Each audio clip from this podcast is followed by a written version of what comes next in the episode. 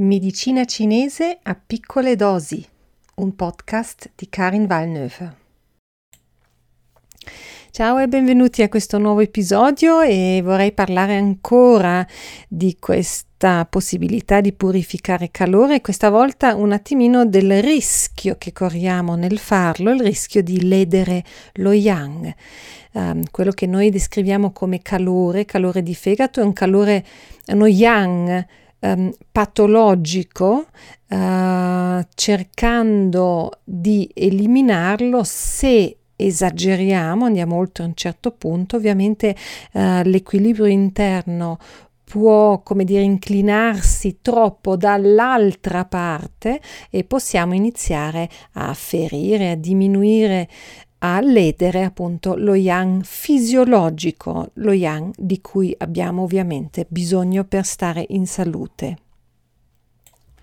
Questo rischio di ledere lo yang nel tentativo di purificare calore è molto concreto, come vedremo,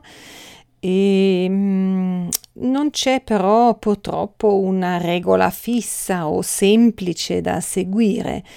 Noi in medicina cinese cerchiamo il giusto mezzo e mm, questo giusto mezzo mh, mm, dipende tantissimo dalla situazione, dalla stagione, dalla persona, dalla situazione, quindi non ci sono delle regole fisse uh, o delle quantità, delle prescrizioni fisse su come trovarla. Ci vuole semplicemente uh, una grande attenzione, una grande sensibilità e una certa cautela. E andiamo a vedere innanzitutto come si potrebbe manifestare questa lesione dello yang. Um, noi per purificare calore, um, uno dei, dei, dei, metodi, come dire, è quello uh, di usare bevande e alimenti che hanno una natura termica rinfrescante e quindi appunto capaci di purificare calore. Ora, questi alimenti rinfrescanti um, sono più difficili da digerire. In medicina cinese noi diciamo sono più difficili da trasformare, che vuol dire uh, praticamente la trasformazione è quel processo dove qualcosa um, che è esterno all'organismo viene appunto trasformato e diventa parte dell'organismo, diventa in termini di medicina cinese sangue e chi. Questa trasformazione eh, si svolge a livello del sistema funzionale di milza soprattutto e appunto questa milza della medicina cinese, che in verità non c'entra niente con la milza in senso anatomico, ehm, comunque questa milza, se mangiamo troppe cose rinfrescanti capaci di purificare calore, ehm, viene sopraffatta e il risultato è quello che mm, termini occidentali non più tutti i nutrienti possono essere assimilati. Uh, concretamente noi avremo una tendenza a feci molli, forse anche diarrea e gonfiori. Questo questa tendenza, questo rischio di sopraffare la capacità, la forza della milza sarà peggiore se noi per purificare calore usiamo alimenti crudi e il fatto di mangiare cose crude eh, nel tentativo di purificare calore è molto sensato perché gli alimenti um, utili saranno ancora più utili allo stato crudo. Un'altra cosa, un altro fattore che usiamo spesso um, per purificare calore um, e che mette in crisi, ma ancora maggiormente il sistema funzionale della milza è il sapore amaro. Per purificare calore noi usiamo molto volentieri il sapore amaro perché, come dire, all'interno dell'organismo l'amaro innesca una dinamica che va verso il basso. Questo ci aiuta aiuta, se c'è del calore, a eliminare il calore attraverso feci e urine. Dunque l'amaro, soprattutto appunto in questa combinazione con una natura termica fresca o fredda, come la troviamo nelle verdure amare, nel tarassaco, nel carciofo, così via, che sono proprio alimenti molto molto capaci di purificare calore, l'amaro diventa uno strumento veramente molto utile eh, in una situazione di calore, ma il sistema funzionale della milza da troppo amaro può essere eh, indebolito ulteriormente. Perché? Perché quando abbiamo una milza debole già eh, la dinamica energetica va verso il basso, no? abbiamo queste feci molli, questa diarrea e generalmente la milza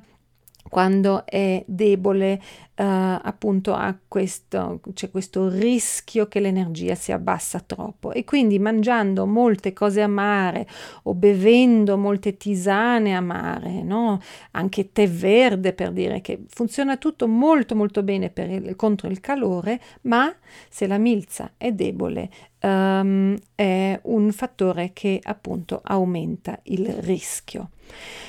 Ora, um, concretamente, um, persone che hanno un calore di fegato molto spesso saranno forse um, persone relativamente giovani che comunque hanno un forte yang, insomma non è un quadro uh, che troviamo normalmente così in modo molto generico in una persona molto debole. Quindi um,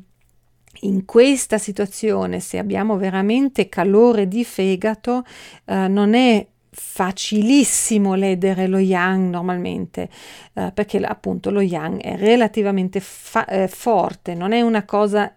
che succede da oggi a domani, ma un, una situazione che si incontra abbastanza frequentemente, devo dire, forse negli ultimi anni è aumentato perché va un po' di moda, è che persone che hanno problemi di calore, che può essere calore di fegato o anche altre forme, ehm, scelgono dei mm, metodi, delle diete piuttosto drastici per togliere questo calore, anche senza, voglio dire, conoscere la medicina cinese. Eh, questi sono metodi, metodi che normalmente vengono descritti come um, diete disintossicanti, per esempio.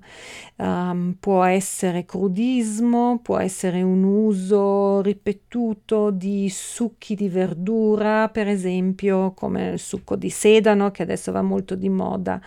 Uh, potrebbe essere anche una dieta che riduce tantissimo uh, gli alimenti di origine uh, animale Uh, quindi per esempio veganismo, potrebbe essere, mm, potrebbero essere forme di digiuno anche, anche il digiuno uh, ha questa, questa, capacità di purificare calore, questo è un po' un tema che forse uh, dovremo vedere meglio in un um, episodio a parte. Comunque, mh, mm, se sono tutti metodi che sono molto utili contro il calore, infatti queste persone poi um, sentono un, un, miglioramento dei sintomi legati al calore. Il problema è che se poi questi, queste diete, quest, um, questi, queste pratiche vengono mantenute per troppo tempo, uh, mesi, anni, allora effettivamente uh, è molto facile che siano troppo forti, gli effetti siano troppo forti, troppo un- unilaterali, uh, che sì, sì, ovviamente si purifica calore, ma appunto nel contempo si uh, inizia anche a ledere lo yang, il che poi nel lungo periodo uh, può avere um, degli svantaggi molto molto importanti ovviamente sulla salute. E mm, questo rischio di ledere lo yang è ancora più forte, ancora più concreto se eh, invece di avere a che fare proprio con questo quadro di calore di fegato, che appunto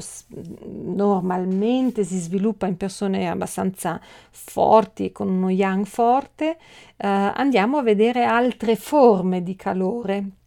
che adesso magari non sono proprio il tema specifico di questo episodio, però vorrei ecco um, almeno accennare, perché ci, noi abbiamo delle forme di calore um, che troviamo anche in persone um, con uno yang molto più debole, persone magari di una certa età, uh, persone anche uh, già piuttosto indebolite. Um, faccio un esempio, una forma di calore mm, che poi spesso si abbina anche a situazioni addirittura di freddo, di già una debolezza dello yang, è il calore di stomaco. No? Bruciore, infiammazione allo stomaco sono segni di uh, una forma di calore che molto spesso purtroppo eh, è combinato, va insieme a una contemporanea debolezza del sistema funzionale della milza. Um, e quindi è chiaro che se in questa situazione noi andiamo a purificare con questi bevande, alimenti rinfrescanti, la debolezza della milza peggiorerà ancora. Oppure Oppure un altro esempio sono anche quello che noi abbiamo chiamato calore prezzemolo, no? queste forme di calore um, che, come dire, si sviluppano a partire da altri quadri di disequilibrio, da una stasi, da un accumulo di umidità, quindi è un fenomeno questo eh, molto molto frequente proprio in persone di una certa età eh, e proprio anche in persone eh, con già una costituzione eh, meno forte. Um, si, crea queste, si creano questi sintomi uh, di calore che però non interessano tutto uh, l'organismo uh, e quindi sono molto spesso eh, presenti contemporaneamente ad altri quadri che invece sono caratterizzati da una forte debolezza dello yang. E anche qui è chiaro che se metto in gioco delle, dei metodi, uh, delle diete troppo drastiche nel disintossicare, nel purificare questo calore, um, sarà molto molto facile uh, che um, appunto invece di migliorare il mio equilibrio interno a lungo andare uh, purtroppo andrò probabilmente anche a peggiorarlo. Quindi grande attenzione a questo, non c'è, ripeto, non c'è una regola, non c'è una quantità, dobbiamo osservare, ovviamente eh, ci sono le persone anche specializzate, medici, eh, consulenti, eh, esperti di medicina tradizionale cinese che possono aiutare in questa ricerca del giusto mezzo, ehm, altrimenti semplicemente um, cerca di percepire, di, di sentire, di essere molto attenta o attento a, a, tutto quello che ti dice il corpo e ecco questo sicuramente a lungo andare il metodo migliore per ritrovare o proteggere o migliorare il tuo equilibrio interno. E con questo è tutto, ci sentiamo al prossimo episodio. Ciao ciao!